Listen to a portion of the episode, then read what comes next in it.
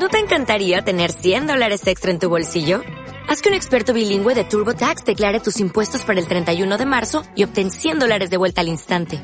Porque no importa cuáles hayan sido tus logros del año pasado, TurboTax hace que cuenten. Obtén 100 dólares de vuelta y tus impuestos con 100% de precisión. Solo con Intuit TurboTax. Debes declarar para el 31 de marzo. Crédito solo aplicable al costo de la presentación federal con TurboTax Full Service. Oferta sujeta a cambios o cancelación en cualquier momento. Estás escuchando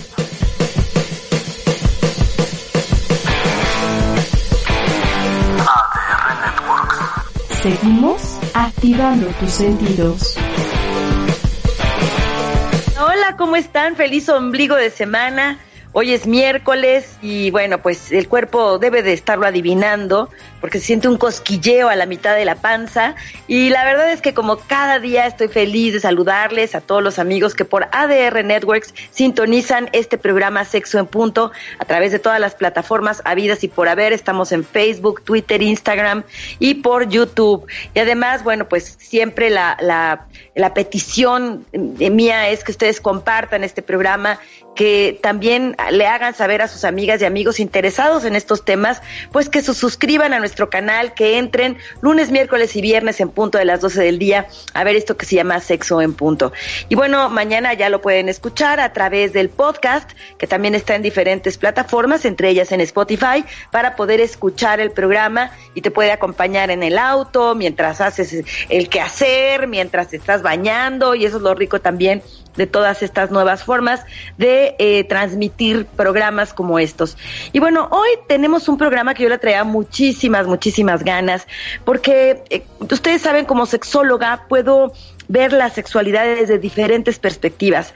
Por supuesto, eh, la sexualidad es una parte inherente al ser humano, pero que tiene componentes biopsicosociales, culturales, espirituales y religiosos. Esto es muy importante comentarlo porque cuando creemos que la sexualidad es solo un impulso, que se trata solo de un cuerpo que necesita o quiere o no quiere tener una actividad erótica determinada, y bueno, pues estamos perdiéndonos de lo más importante, de dónde viene esto, solo del cuerpo, solo de nuestra genética, solo de nuestra composición corporal. Fíjense que hay muchos componentes emocionales que determinan el deseo sexual, muchos componentes eh, psicológicos, es decir, que están en la mente, construcciones mentales que nos llevan a tener un determinado impulso o eh, canalizarlo de determinada manera, pero también lo que hay alrededor, la cultura, determina muchísimas áreas y muchísimas expresiones de nuestra sexualidad y nuestro erotismo. Por lo cual me da muchísimo gusto poder platicar hoy con Shoshana Turquía. A ella ustedes la conocen en nuestro programa porque siempre viene a hablarnos de temas relacionados con el desarrollo humano, con la reinvención de formas distintas de vivir la vida plenamente. Ella se dedica a la terapia pero además ella es judía y en esta comunidad, eh, bueno, pues es también muy reconocida por muchísimos de sus paisanos, pero fuera de ella también. Y bueno, yo le invité a que el día de hoy habláramos de la sexualidad en el judaísmo, porque finalmente de ahí venimos todos, ¿no? Al menos todos los eh, católicos, cristianos, el judaísmo es nuestra primera fuente. Y eh, bueno, pues ahí empezó la manera en que nosotros hoy, en pleno siglo XXI, tenemos muchas de nuestras expresiones eróticas que están determinadas, entre otras cosas, por la religión o por las religiones. Así que, Shoshana, siempre para mí es un placer saludarte y gracias por aceptar esta invitación para hablar de ese tema tan apasionante e interesante. ¿Cómo estás? Yo estoy feliz, Irene, y muy agradecida por esta invitación. Me encanta conversar contigo y con todos los amigos de Sexo en Punto. También agradecerle a Jesús que desde los controles siempre está ahí revisando las cuestiones técnicas para hacer posible este enlace. Y estoy muy entusiasmada de hablar como terapeuta y como judía, ¿no? Es, es claro que no deberíamos de ocultar nuestras identidades, sino enriquecerlas. Esto me encanta porque de pronto pareciera que es vergonzoso hablar de una identidad porque decimos, no, pues si todos somos lo mismo, yo me identifico con un grupo determinado, pero finalmente, como dices, si no sabemos de dónde venimos, quiénes somos, difícilmente podremos evolucionar y abrirnos hacia otras formas diferentes de ver y expresar la vida, Shoshana. Yo creo que sí, eh, coincido muchísimo contigo. Eh, yo parto del principio que todos los humanos tenemos características increíbles que nos hacen individuales, que compartimos características comunes y que la dignidad de todas las personas debería ser protegida, exaltada, llamada. Por eso mi definición del amor es entender y atender la virtud del otro. Y confío plenamente que el amor tendría que ser universal e incondicional. Y también entiendo que las diferentes expresiones culturales, religiosas, espirituales nos nutren a todas las personas. Indudablemente. Yo soy practicante del judaísmo, es un judaísmo, mis amigos dicen que es un judaísmo acorde a Shosh, ¿no? ajá, ajá retomo en las raíces judías lo que me sirve, lo que me aplica, lo que hace que mi vida sea tan plena, tan abundante, pero eso no excluye que también estudie otras corrientes espirituales y religiosas. Y entonces en esta riqueza retomo mi identidad eh, religiosa y cultural como parte de mi cotidiano. Y sí quiero hacer una aclaración para las personas que hoy nos van a acompañar. Estoy hablando desde mi versión del judaísmo, ¿no? y que estoy hablando de la parte filosófica religiosa y no y no necesariamente de las expresiones de la sexualidad en las comunidades judías. Y esa distinción es muy importante. Totalmente, sí, porque ah, ah, dinos por qué es importante. ¿Cuál sería la diferencia entre una cosa y otra, Shoshana? Yo no estoy hablando por todos los judíos de todo el mundo. Claro. Estoy hablando desde, la, desde mi perspectiva individual, de mi entendimiento de las reglas, leyes y costumbres judías, que no son lo mismo, y cómo las expreso para que la autonomía erótica se manifieste de una forma más plena, más amorosa y más conectada para todos. Me encanta, Shoshana, gracias por esta aclaración que es tan importante.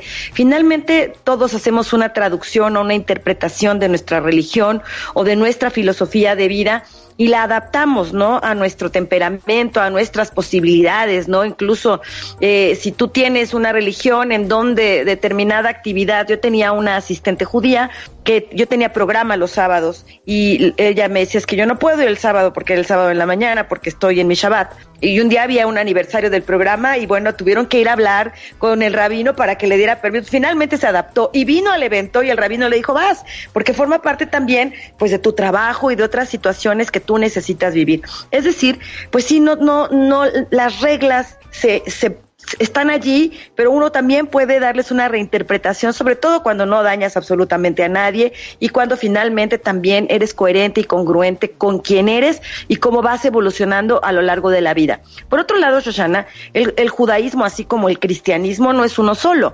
Hay muchas variantes, hay muchas vertientes.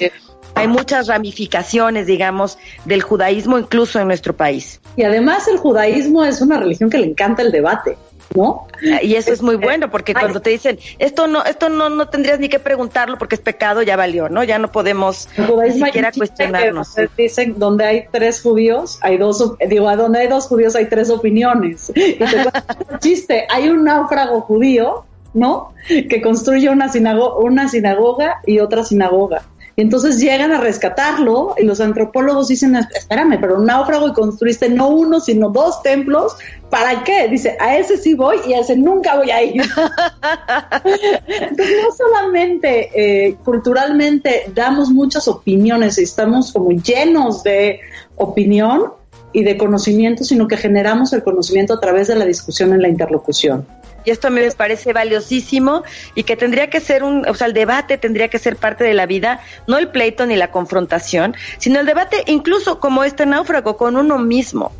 Porque hay cosas que dices, bueno, esto es lo aprendido, pero me va, realmente creo, comparto, y creo que aquí es donde un debate interno vale la pena, incluso a través de la propia eh, el diálogo con un terapeuta, no solo tu propio diálogo interior, sino eventualmente con tu propia comunidad, con un terapeuta, con amigos, en donde tú pongas a prueba tus propias creencias. Eh, bueno, el, el judaísmo, ¿qué año acaban de festejar su año nuevo?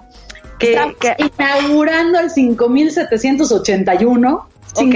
781 y además está pasando una cosa maravillosa. Estamos atravesando la fiesta de Sukkot o la fiesta de las cabañas. ¿Y eso qué significa? Maravillosa, porque el símbolo es, uno, recordar lo frágil que es la vida y lo poco que necesitamos para ser eh, felices. Uno de los nombres de esta fiesta en la que estamos hoy, en las comunidades judías alrededor del mundo, es Moadim Le Simcha. Agradecemos la alegría. La alegría como piedra angular de, de la existencia misma. Venimos del año nuevo judío que se llama Rosh Hashanah, que es el principio del año, que es, en teoría está honrando o conmemorando la creación de los seres humanos, de Adán y de Eva.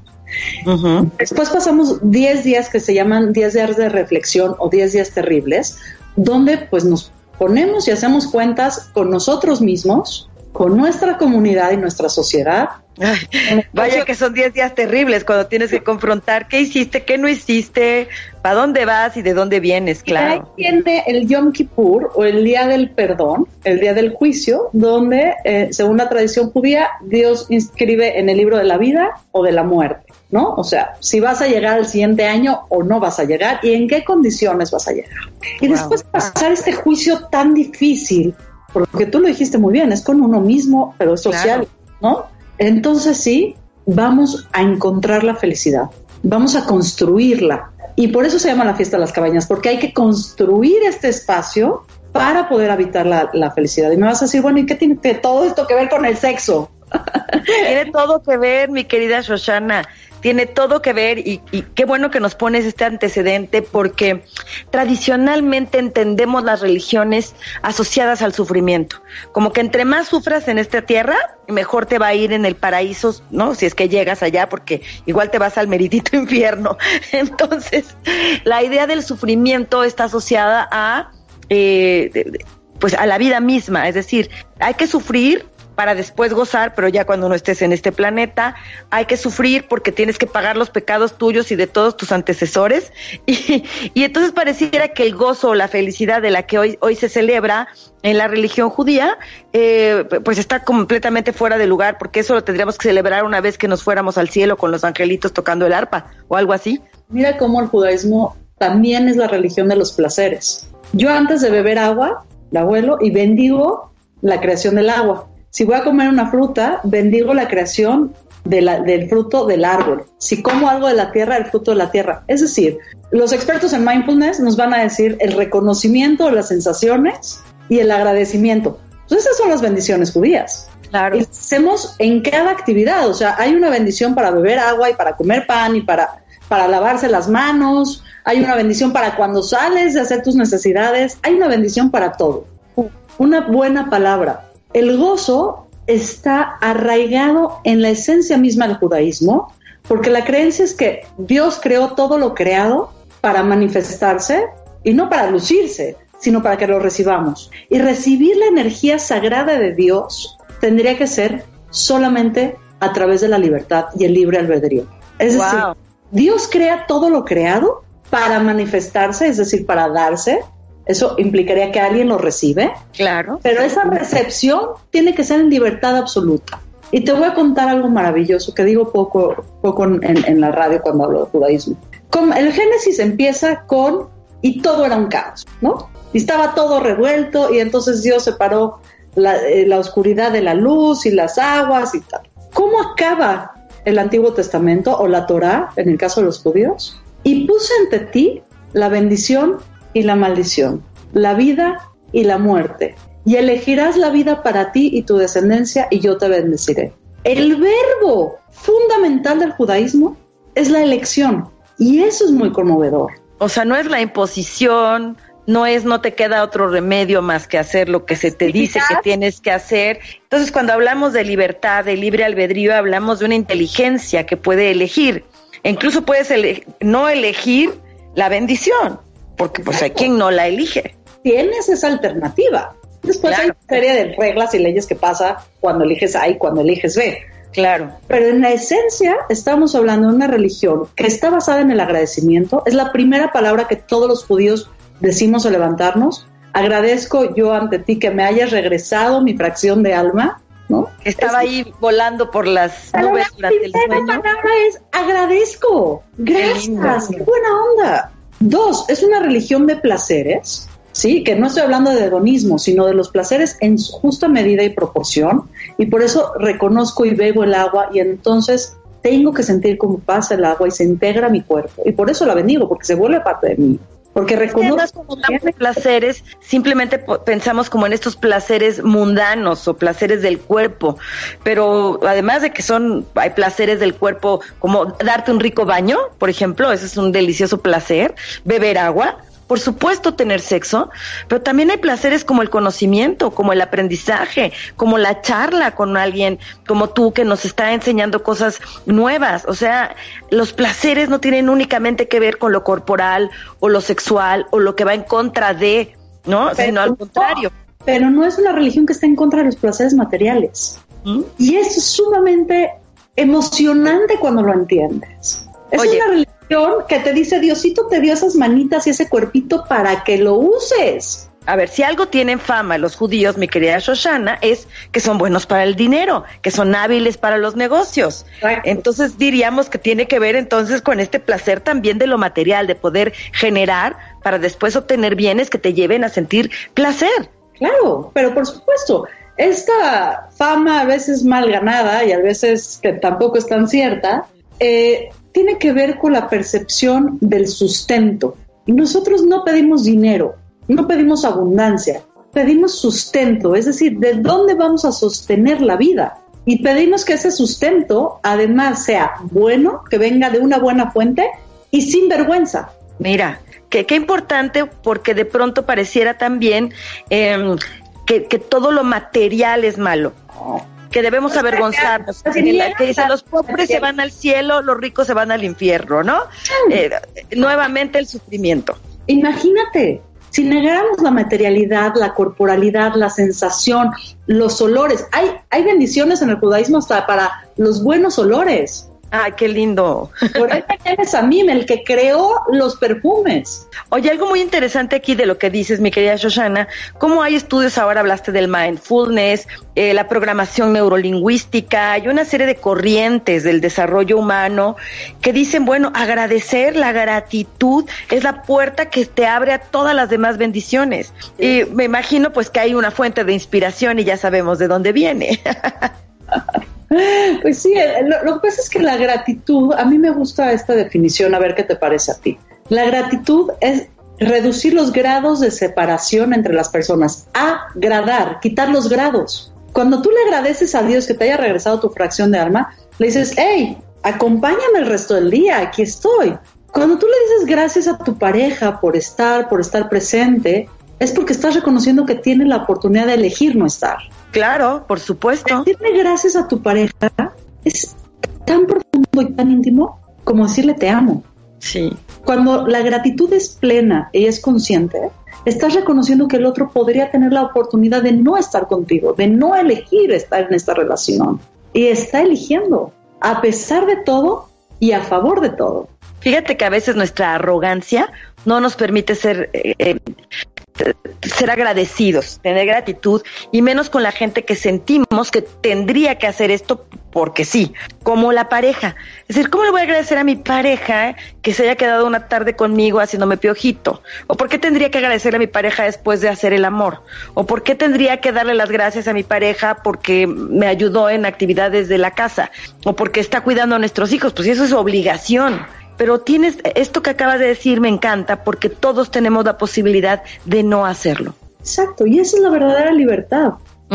Claro. Mira, Einstein, que también era un judío, no tan practicante, pero un judío que todo el mundo presume, ¿no? Ajá. Sí, sí, sí. Siempre tienes dos formas de ver al mundo, creyendo que nada es un milagro o creyendo que todo es un milagro. Wow. Yo me despierto creyendo, soy una mujer muy irracional y tú me conoces y además soy sí. liberal y además todo el tiempo estoy presionando los límites para ver qué más podemos crear y hacer y todo.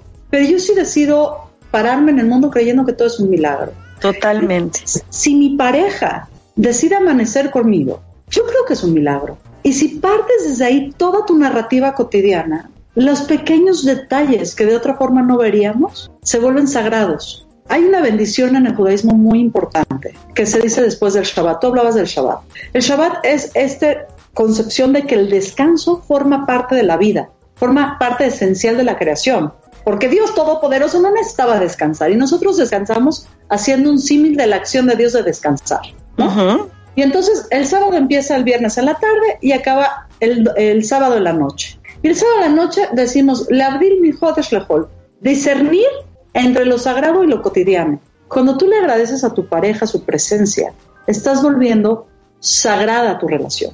Me encanta, me encanta, Shoshana. Me encanta porque Eh, hoy que vamos a entrar al tema eh, de la sexualidad, esto tiene también que ver con la sexualidad porque nos referimos al tema afectivo y la afectividad es una parte de la sexualidad. Eh, desafortunadamente vemos, ahorita con la pandemia se han dado, bueno, hemos visto la cantidad de relaciones que se han roto, la violencia terrible en la que muchas relaciones están en su convivencia cotidiana, la indiferencia de muchas otras que también es una forma de violencia, el hartazgo de muchas, de decir ya por favor, pero lo que quiero es irme de aquí porque eh, soportarte 24 horas al día, todos los días de la semana. Las parejas que se aman, pero tienen a los niños 24 horas encima. Y entonces ¿Y encuentras un espacio de silencio. No, no hay este poder de intimidad. Bueno, eh, me parece que es el momento de darnos cuenta lo valiosa que es la presencia de esta persona y si fuéramos más agradecidos agradeceríamos primero a alguien que nos lo puso en el camino, ¿no? Y segundo, que la persona quiere estar ahí para ti y agradecer también la posibilidad que tendríamos eventualmente de buscar una ayuda, si es que no nos estamos entendiendo, para poder eh, encontrar puntos de comprensión y de unidad y no de separación. Mira, hay una, un acercamiento a la terapia de pareja que a mí me está gustando muchísimo, que es divide y vencerás. Uno cree que para arreglar los problemas de pareja necesitas a los dos, a los dos presentes, y que los dos se quejen y se encuentren y recuerden las primeras veces que se encontraron. Y bueno, basta, esa idea me parece muy buena para algunas personas, pero te quita el poder individual. Claro, y lo que queremos es recuperar el poder individual. poder individual. Entonces yo digo, sí, tú solito puedes arreglar tu relación de pareja si empiezas a arreglar la generosidad, la gratitud, el cuidado, el respeto. Me encanta. Imagínate con esas eh, cuatro palabras, emprender la búsqueda de la intimidad. Habla, has hablado de intimidad muchas veces eh, aquí, Shoshana. Y la intimidad no solo es lo físico, Estamos hablando de la intimidad emocional que todavía es más compleja. Exacto, porque dentro de mí tú ves. Y ahora, pues entrémosle a la carnita a nuestra conversación. Me encanta, Susana, porque hablar contigo, bueno, la verdad es que hay tanto, tanto, tanto. A ver, eh, para el judaísmo, el, ¿qué, ¿qué representa la sexualidad, el sexo, el erotismo, la unión de dos cuerpos? La sexualidad es el poder mismo de la vida. Yo considero, a través de lo que he leído en las fuentes judías, que no hay energía más poderosa que la energía erótica. Porque hasta hace tres días, es decir, siglo pasado, todos los seres vivos, mamíferos por lo menos, y definitivamente todos los humanos venimos de un acto sexual. Todos, sí, sí, sí. Si nos estamos asemejando a Dios, ¿en qué somos semejantes a Dios? Porque dicen que nos hicieron a su imagen y semejanza. Pues tendríamos que ser igualitos, ¿no? Ajá. ¿Cuál es esa semejanza? La capacidad de crear, ¿Cómo nos da Dios la capacidad de crear? A través del sexo. Así de grande y de poderoso es el sexo. Y además el judaísmo es una religión muy consciente del tiempo y de los tiempos. El tiempo es claro. Mira, hay religiones que el tiempo es completamente un calendario solar, calendario gregoriano. El calendario que tenemos nosotros fue impuesto por eh, iglesias, por claro. Por otro lado, hay religiones que son netamente solares. Por ejemplo, el Islam. Y por ejemplo, el Ramadán puede caer en primavera, verano, otoño, invierno, dependiendo solamente de la luna. Y por eso vemos muchas banderas de países árabes musulmanes con la media luna dibujada. El judaísmo dice, no, vamos a complicárnoslas todavía más. Tenemos un calendario que es lunar y solar. ¿Qué tiene que ver esto con el sexo? Que el cuerpo también responde a diferentes tiempos. La eh, que, que, se le puede hacer, y después del corte vamos a platicarlo más a fondo, es que hay días para tener relaciones sexuales y días para separarse de tu pareja. Ándale, pues, ok. Me, gusta, vamos a dejarlo aquí porque tenemos que ir a un pequeño corte, mi querida Shoshana, y algo que por supuesto nos interesa a todos desde la perspectiva eh, católica el, sexo se tiene que practicar fundamentalmente con fines reproductivos y bueno, por otro lado, solo en el caso de que haya habido un matrimonio, en, no, no antes del matrimonio. Eh, no sé si esto igualmente aplica dentro de la religión judía.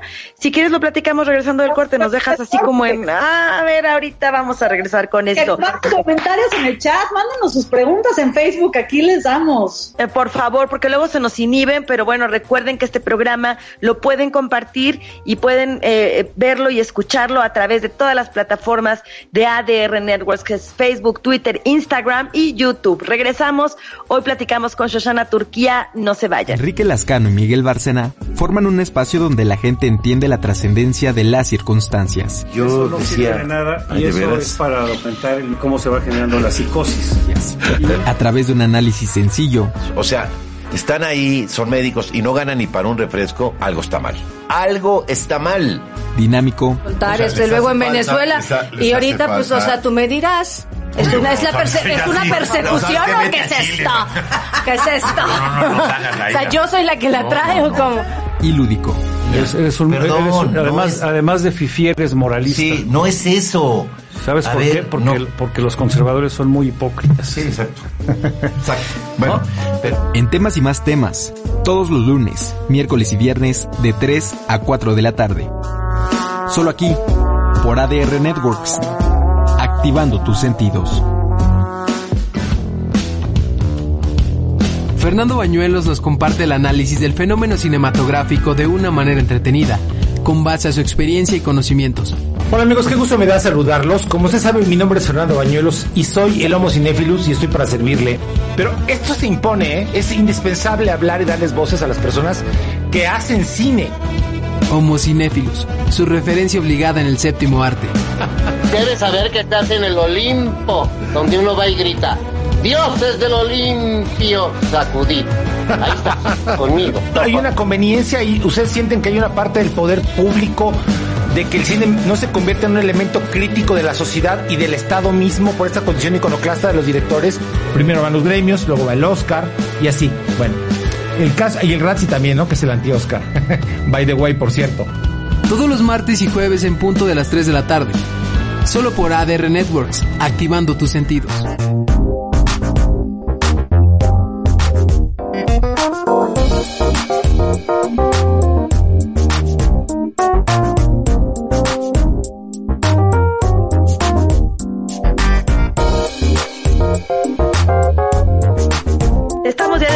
Platicando con Shoshana Turquía, a quien encuentran en las redes sociales como, ¿cómo te localiza el público? Shana Turquía en todos lados, así como lo ven ahí en el programa S-H-O-S-H-A-N-A, Turquía, T-U-R-K-I-A, y también en mi página web .com, le ponen .com al final.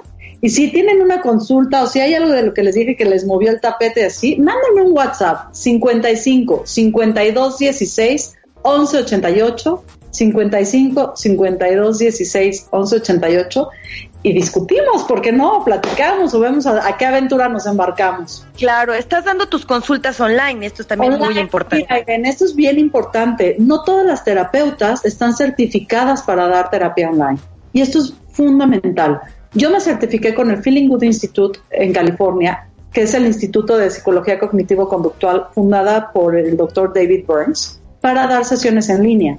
Y además tomé otras certificaciones casi antes de que empezara la pandemia en México para darle el mejor servicio a todos mis clientes y mis pacientes. Porque tenemos que lograr la intimidad a pesar de que nos estemos viendo solamente en la pantalla. Claro. Y, el y la empatía terapéutica es fundamental para que los pacientes puedan seguir adelante.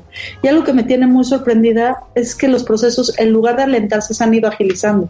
Pues es que es otra actitud y fíjate que además creo que el hecho de que puedas ver a tus pacientes por la pantalla también eh, de alguna manera quita como todo el ruido externo, ¿no? El ruido que hay visual, el hecho de que yo esté viendo qué zapatos trae hoy eh, mi, mi terapeuta o si está sonando algo afuera, en realidad la pantalla, por otro lado, nos permite estar más en el contenido Estamos más en el, en el contenido de la información que en la forma de la información. Y esto a mí me parece básico. Pero bueno, eh, ya saben que Shoshana está ahí para ustedes con todos estos temas. Y bueno, si tienes angustia, eh, depresión, situaciones de pareja que no has podido arreglar, Shoshana puede, por supuesto, ser una guía y un acompañante para ti en un proceso de recuperación.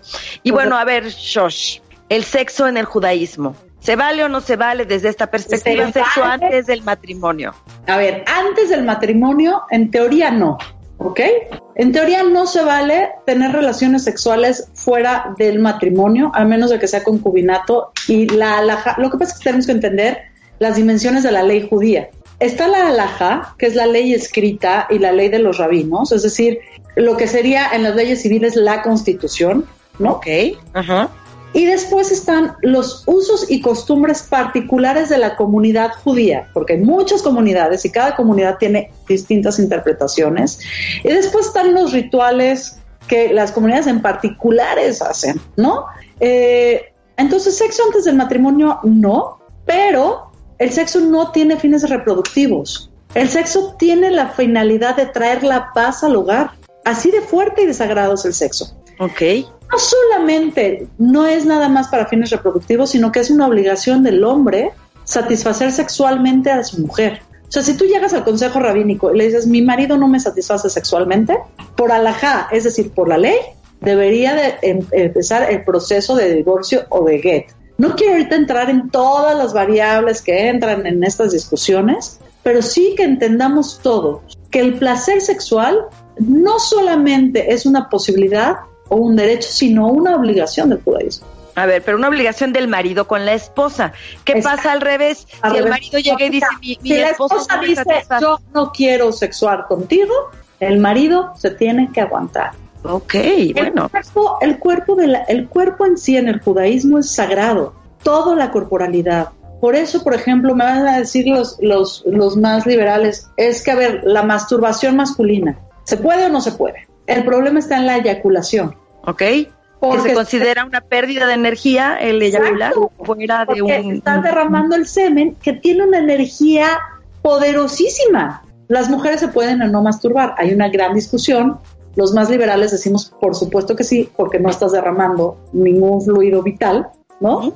Y no habría ningún problema, porque no hay ninguna restricción en el judaísmo de conocer tu cuerpo. Ahora, ¿Lo dice abiertamente o se infiere o se interpreta? no, pues es que, a ver, hay bendiciones hasta para cuando vas al baño, Irene. y Y me la- imagino que para tener sexo también. Y la bendición es que lo que tiene que estar cerrado se mantenga cerrado y lo que tiene que estar abierto se mantenga abierto. Imagínate los orificios de tu nariz si estuvieran cerrados. Tu vida sería imposible. Pues claro, como respiramos. Imagínate que se nos abriera un hoyo aquí en la mitad de la frente. Además de que nos veríamos muy raros, pues este, sí, no nos sobreviviríamos. Entonces la bendición es lo que tiene que estar cerrado que se mantenga cerrado y lo que tiene que estar abierto se mantenga abierto. ¿Cómo vas a saber la diferencia? Conociéndote, explorando tu cuerpo. No hay zonas prohibidas de uno para uno mismo. O sea, no se habla de esta parte genital como una zona oscura, como una zona pecaminosa. nada, nada. Ahora, lo que sí tenemos que entender es que hay leyes de recato. Es decir, como la, la primer verbo que les dije al principio era elegirás. El segundo verbo que les puse es discernir. Hay que discernir entre lo cotidiano y lo sagrado.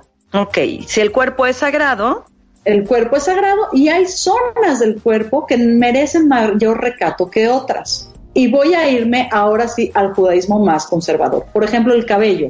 Vulgarmente en México dices cuando no le macha las cortinas con el tapete, ¿no? exacto. Es de agüita color de llanta, ahí es donde descubren qué tal. Este, eso obviamente hay una interpretación que el cabello tiene que ver con el color del pelo. Entonces, los sectores más religiosos por eso se cubren el cabello. Como Para que no anden pensando cómo andas por allá abajo. Exacto, como una situación de recato. Pero el recato no es para el otro, el recato es para una misma. Ok. Hoy, a diferencia de otros programas, me ves sin escote. Siempre yo ando con la camisa, con el botón aquí abierto, ¿no? Y me has visto en otros programas. ¿Tienes alguna razón particular? Sí, porque hoy quiero hablar, como hoy estoy hablando de algo sagrado, quiero verme más recatada. Quiero Bien. que pongan todavía más atención a mis palabras de lo que hacen en otros programas. Ok.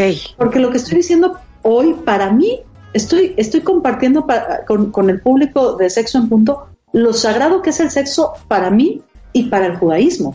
Y esto es muy importante porque, como bien dices, no desviamos la atención al cuerpo, sino al contenido. Y es lo mismo que hacemos los terapeutas. O sea, imagínate una sexóloga que salga con un super escote, enseñando pierna, o pues no, o sea, desviamos completamente la atención del paciente a la atención del terapeuta, ¿no? Incluso para algunos terapeutas tenemos reglas hasta de cómo maquillarnos para recibir a nuestros pacientes. Claro. Ese recato del que habla el judaísmo, otras profesiones la ejercen. Sí, sí, sí, sí, totalmente. El recato tiene que ver con este discernimiento de para qué se usa cada cosa. Porque si todas las cosas se usaran en su, en su instinto o en su propósito de creación, el mundo estaría completo. Y acuérdate que completo, la palabra completo viene de la raíz judía shalem. Y eso te suena mucho a otra palabra muy judía que es shalom. Shalom. Para que algo esté en shalom, que esté en paz, tendría que estar en su plenitud y en su completud. Y por eso el recato es tan importante, para que todo se utilice para lo que fue creado. Ahora, no todos los grupos judíos tapan el pelo de la mujer, o sea, no las mujeres... No, sin mis greñas, por eso dije, estoy hablando del judaísmo como fuente religiosa y no como las expresiones culturales de otras comunidades y no quiero de ninguna manera prejuzgar a quienes lo hacen o a quienes no lo hacen. Claro, simplemente vemos muchas mujeres, por ejemplo, con pelucas, ¿no? Mujeres judías que usan pelucas porque es una forma de recato, no mostrar su propio pelo. ¿no? O hombres judíos que se cuidan mucho al vestir porque están cuidando el recato. El recato es muy importante, no solamente la forma que vestimos, sino también cómo hablamos. Yo soy poco recatada, como me has visto, yo digo palabrotas y digo ideas que de repente sacuden, pero el recato es saber en qué proporción y en qué calidad expresarse. Y esto yo digo que es la base de la generosidad. La generosidad no es dar lo que tú quieres, es darle a la otra persona en la, en la proporción y calidad que puede recibir. Bien, me encanta esto. Como dices, no es lucimiento. El recato es una expresión de generosidad increíble. Ok, ok. Y cuando cambiamos esa vista, entonces podemos entender las leyes de recato no como una prohibición sobre el cuerpo de los hombres y de las mujeres, sino como una expresión de generosidad. Ok, pero esto sería un asunto eh, de, en donde hay libertad de elegir si quieres o no, o hay algún tipo de castigo, persecución, eh, eh, digamos, señalamiento, donde si una mujer o un hombre no llevan a cabo este tipo de manifestaciones de recato, son castigados. Tan practicante que uso jeans. Y yo no tengo ninguna percepción de que alguien va a venir, la policía rabínica, a perseguirme. Ahora, no estoy diciendo que no haya comunidades súper ultra ortodoxas y yo creo que el fanatismo religioso en cualquier religión, cualquier religión es horrible. Es una herejía, es la negación de, lo sacro, porque si fuera tan sagrado y tan cierto no necesitaríamos defenderlo tanto. Claro, por supuesto, porque emanaría naturalmente de nosotros. Digamos que en este sentido, eh, eh, igual que pasa en otras religiones, eh, hay reglas y, lo más importante es cómo estás tú con tu conciencia. Exacto. A mí me parece que, bueno, hay cosas que pues solo tú sabes que hiciste. Por ejemplo, la masturbación. Tú no vas y le dices, comunidad entera, ¿qué creen? Ayer me masturbé y tuve cuatro orgasmos. O sea, no es así, forma parte de tu intimidad. Pero eh, de todas maneras sabemos que esa intimidad está empapada de alguna manera por una serie de ideas y de concepciones aprendidas a lo largo de toda tu vida. ¿Cómo se concibe la llegada, por ejemplo, de la menstruación en las niñas, de las eyaculaciones nocturnas en los chicos? ¿Qué, sucede con eso, Shoshana? ¿Te acuerdas que te dije que somos una religión que observa mucho el tiempo? Sí, sí, sí, sí. En el judaísmo las niñas, antes de que comiéramos pollos llenos de hormonas, las, las, niñas nos desarrollábamos entre qué edad y qué edad, Irene. Pues sí, más o menos a los 12, 13 años era la edad en que se bajaba. 12 años, 12 años en el judaísmo se celebra el bat mitzvah, la hija del precepto, ¿ok? Y es cuando se marca religiosa y espiritualmente la entrada de esa niña a su espacio de adultez comunitaria. Ok. ¿Sí? Con los niños, el desarrollo es un poquito más tardío y es a los 13 años. 13, ajá. Y sí está marcado por el ciclo sexual, totalmente, biológico sexual. Está la menstruación y están las, las, las eh, eyaculaciones nocturnas. Ahora, no me quiero perder en todas las reglas que hay atrás de una eyaculación nocturna y si hubo o no hubo. Prefiero hablar del tema de la menstruación porque hay muchos mitos alrededor. En el judaísmo hay un ritmo para tener sexo y para no tener sexo con tu pareja, ¿ok? Y cuando estás ovulando, hay que tener sexo. Claro, tienen que haber propósitos reproductivos, claro. No es en el único momento que vas a tener. Pero tienes esos 14 días para tener un acercamiento sexual con tu marido. Cuando tienes tu menstruación, la palabra mal traducida al español o a nuestro idioma moderno es impura. No es cierto que sea impura, simplemente... Que se habla de ese, que no pueden entrar a templos, que no pueden hacer una serie de cosas. Que no pueden tener relaciones sexuales con su marido, bájenle. Lo que pasa es que no conocen la ley y entonces interpretan quién sabe qué cosa. Entonces, cuando a una mujer le baja, a cualquier mujer judía o no, lo único que quiere es, porfa, no me toques, o sea, necesito un poco más de recogimiento, de cuidarme, de de estar en silencio. Los dos primeros días de la menstruación son muy... eh, las emociones tienen un alto nivel de, de- de expresividad. Yo le llamo la noche, la verdad. Y a veces la sensación física es todo menos erótica, o sea, estás contigo misma en una sensación de apapacho. Esa, ajá. Es más tan respetable eso que incluso los sectores más religiosos duermen separados. Te esperas hasta que ya no tengas flujo menstrual, ¿sí? Para ir al baño ritual o a la mikve, que no es otra cosa que una alberquita con agua pura de la lluvia. Y la sensación en el cuerpo es increíble, es agua como tibia, es como meterte a un mar tibio. Tiene que ser agua viva, no se vale el agua de la cisterna. Ok, oye, pero eso aquí, aquí en las ciudades donde lo encuentran, o, o es simplemente algo que se hace simbólicamente, digamos. No, hay, hay, obviamente, hay estas eh, cisternas rituales, si lo quieres ver. Incluso en el México eh, colonizado o en el México previo a la independencia, se han encontrado que los judíos que venían disfrazados de católicos hicieron estas cisternas. Es tan importante para la vida judía la sexualidad que la mikve o el baño ritual los vas a encontrar regados en Guanajuato, en Yucatán, en Mérida, en un montón de lugares. Oye, además algo que me estás diciendo me cambia completamente el sentido en el que ha sido interpretado. Como que una mujer en menstruación es una mujer apestosa que tiene que estar lejos de su marido, lejos de la comunidad, o sea, como la rechazada, y luego tiene que bañarse para purificarse de algo espantoso que le pasó. Más bien tú me hablas de esta forma sagrada de ver la menstruación y de este espacio que se le concede a ella para estar consigo misma y después eh, purificar su cuerpo como en una entrega, digamos, eh, a la divinidad. y y de contacto previo contigo misma, porque te tienes que hacer unas revisiones y eso, las revisiones, digo, no sé qué tanto puedo hablar, pero incluye eh, eh, introducir los dedos a la vagina de una forma especial para ver si hay sangrado o no. Ok. Entonces, hasta que sales sin sangrado, haces este baño ritual y se reencuentra la pareja.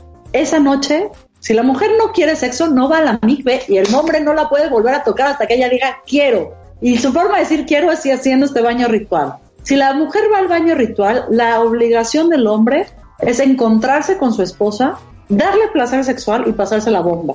¿Qué tanto se habla del orgasmo? Es importantísimo. Del orgasmo femenino. ¿Qué tanto los hombres judíos conocen del orgasmo femenino? Ah, bueno, yo por eso dije que voy a hablar de la ley, no voy a hablar de la práctica, ¿no? Porque hay Claro. algunos que están buenas clases, ¿no? Muchos, bueno, de todas las religiones. Mira, voy a hablar de la circuncisión. Tú no me vas a dejar mentir como sexólogo. Es mucho más placentero tener sexo con un hombre circuncidado que con un hombre sin circuncisión. En términos de terminaciones nerviosas, de sensaciones para los dos, en términos de higiene. De higiene, por supuesto. ¿no? Entonces, así de importante es la sexualidad, así de importante es el orgasmo. Cuando la pareja se encuentra en intimidad, después de la migbe, después, cuando el encuentro realmente es íntimo, se dice que la energía femenina de Dios baja a la tierra y se complementa con la pareja. La Shejina, la presencia femenina de Dios, baja y cubre a la pareja y por lo tanto cubre el hogar. Es decir, el sexo es la forma de atraer la presencia de Dios a tu pareja. A ver, ¿hay una eh, energía femenina de Dios en el judaísmo? Hay una presencia femenina de Dios que se conoce como la Shejina. Obviamente, vamos mucho más allá de los roles de género que nos hemos inventado de 500 años para acá. Estamos hablando, la energía masculina es la energía de dar, de proveer, de entregar. La energía femenina es la de soportar y... Recibir, contener. Recibir, contener y, y eh, permitir la vida. Yo digo que todos los seres humanos queremos cuatro cosas. Ser reconocidos, ser sostenidos, ser contenidos y ser amados. Si te das cuenta, hay un equilibrio entre las energías femeninas y masculinas en lo que estoy hablando. Totalmente, totalmente. Ser reconocido, ser sostenido, ser contenido y ser amado. A ver, dime algo respecto a estas energías femeninas y masculinas. ¿Qué hay sobre la homosexualidad en el judaísmo? Es un tema que tiene a todo mundo. Yo les dije, el judaísmo es una religión de discusiones. Bueno, la discusión es inmensa y hay una polaridad terrible en las expresiones de la sexualidad. ¿Qué dice la ley? Lo que está prohibido es el sexo anal. Punto. Después en Levítico puedes encontrar que si el acto sexual y, y Sodoma y Gomorra y una serie de tonterías, pero también dice que el que no cuida Shabbat debería de ser apedrado. Yo no veo a nadie lanzándome una piedra por no respetar el Shabbat como dicen las Sagradas Escrituras. Es decir, la homosexualidad como acto sexual de penetración a través del ano sí está prohibida. Todas las demás expresiones, yo no he encontrado nada que diga que está prohibido. Ahora, al estar prohibido, ¿qué significa? ¿Que estás fuera de la religión, excomulgado o ex...? Simplemente es pecado. O sea, como es un acto íntimo, pues nadie podría saber. o sea, no hay un rabino que vaya casa a casa y les diga, hola, buenos días, hoy tuvieron sexo anal. ok. Es que la, excomula la excomulgación en el judaísmo ya casi no existe, ¿no? Eh, estamos hablando de los tiempos de Baruch Espinosa. Y como no somos comunidades proselitistas, es decir, que le vamos diciendo al mundo, eh, vénganse todos a convertir. Sí, sí, no es como muchos cristianismos y esto que invitan a que la gente se sume o se integre. ¿Qué tan importante es el sexo en el judaísmo? Que solamente se, se concibe judío al hijo de una mujer judía o conversa. En el Islam eres musulmán a través del padre. ¿Cuántos hijos puede tener una madre y cuántos hijos puede tener un padre en un año? Bueno, pues sí, digo, una, una madre uno y este... padre, ahí te aviso. Sí, claro, pues sí. No, no hay un rabino que vaya y te excomulgue. Ahora, hay comunidades que prohíben eh, social y culturalmente cualquier tipo de expresión homosexual. Y hay comunidades completamente abiertas. Hay comunidades que prohíben que haya rabinas eh, oficiando eh, los servicios religiosos y hay comunidades donde las rabinas se presentan. Por eso te dije que quería yo hablar del judaísmo y no de sus variantes de expresión. Lo único que está prohibido es la penetración anal y el desperdicio del semen. Eso sí está escrito así y descrito así. Ahora te dicen cosas de no se acostará hombre como eh, mujer con mujer como si fuera hombre. ¿Eso qué diablos quiere decir? O sea, que no te van a meter nada. ¿Qué quiere decir? Exacto. Y además vemos, si revisamos las escrituras, pues vemos que habían relaciones que podrían leerse como homosexuales. Y tengo dos ejemplos puntuales. Ruth, la moabita, que prácticamente tiene una, una relación profunda de amor con su suegra. Y de ahí nace el máximo rey del judaísmo, que es el rey David. El rey David que funda la ciudad de Jerusalén y que es recordado siempre, todos los días hablamos del rey David, ¿sí? Quien además en los textos encontramos que tenía tendencias homosexuales a través de Jonathan, uno de sus generales del ejército. Sí, digamos que el comportamiento de todos estos eh, héroes, ¿no? Que son los reyes eh, judíos, pues no son precisamente, digamos, los más ortodoxos, ¿no? Pues se les alegraba el ojo de muchas maneras con diferentes personas y la bisexualidad y la homosexualidad y eh, la lesbiandad están presentes en muchos de estos textos sin que sean de manera evidente y por otro lado tampoco hay ningún texto que diga, ¿no? Que tengan que apedrear a los homosexuales o a las lesbianas. Mira, hay el castigo que Dios le pone al rey David de no poder construir el templo sagrado no es por su relación con Jonathan, es por su soberbia y por haber mandado a un general del ejército a la guerra para quedarse con su mujer. En ningún momento Diosito le dice eso que hiciste con Jonathan está mal. Desde esta perspectiva, eh, mi querida Shoshana, la sexualidad como parte eh, de, la, de las relaciones humanas, como parte de la expresión humana, eh, ¿qué tan importante le resulta a la religión judaica controlarla? ¿Qué tan importante le resulta tener atención sobre estos comportamientos? A ver, hablé de la ley y de la expresión de la ley. En la ley, lo más sagrado es la libertad. Por eso tenemos el Yom Kippur, porque tú haces cuentas contigo mismo. Claro, claro. Ahora, en la expresión, pues somos hijos del patriarcado igual que todos. Por supuesto. Y, y, las comunidades judías no han estado exentas de adquirir los patrones culturales de las comunidades de las ciudades donde se han asentado. Entonces sí, hay comunidades judías que quieren controlarlo absolutamente todo, incluso la libertad de las mujeres y la libertad sexual de sus agremiados. El judaísmo es un acto individualísimo. Claro. Nadie de controlarlo. Mi querida Shoshana, nadie debería de controlar nuestra sexualidad y ojalá que fuera una, eh, digamos, una expresión tan importante desde una perspectiva positiva, es decir, integrarla a la vida, que nosotros pudiéramos realmente tomar estas decisiones, como bien lo dijiste, desde el amor desde lo que soy capaz de dar y de lo que soy capaz también de recibir y me abro con gratitud. Yo te agradezco, hablando de gratitud, profundamente que hayas conversado con nosotras, con nosotros, sobre este tema tan personal, pero a la vez tan importante, porque tiene que ver con lo que nos sostiene y es nuestra propia espiritualidad. Cada quien elige la, la manera en que vive su religión o su no religiosidad. Sin embargo, hay una espiritualidad presente en donde la sexualidad está también integrada y cómo la queremos vivir, eso ya depende de cada uno de nosotros y de una interpretación que podamos o no darle a nuestra propia religión. Yo te agradezco mucho que me hayas platicado de esto, que lo hayas eh, compartido con nuestro público. Te abrazo con todo mi corazón porque el tiempo se ha terminado, pero quisiera, por supuesto, que tú eh, nos dieras los datos de cómo tener contacto contigo.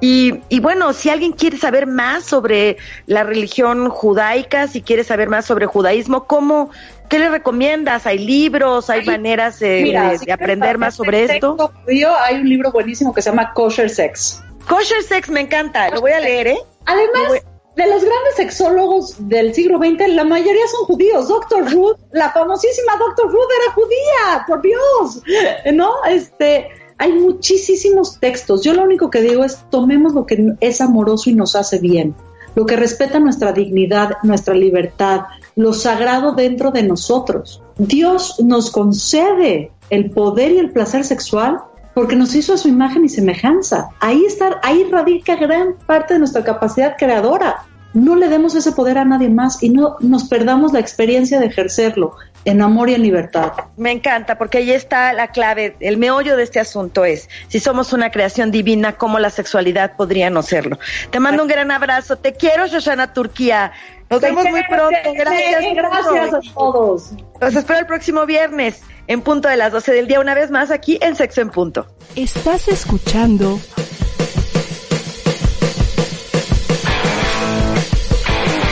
ADR Networks. Seguimos activando tus sentidos.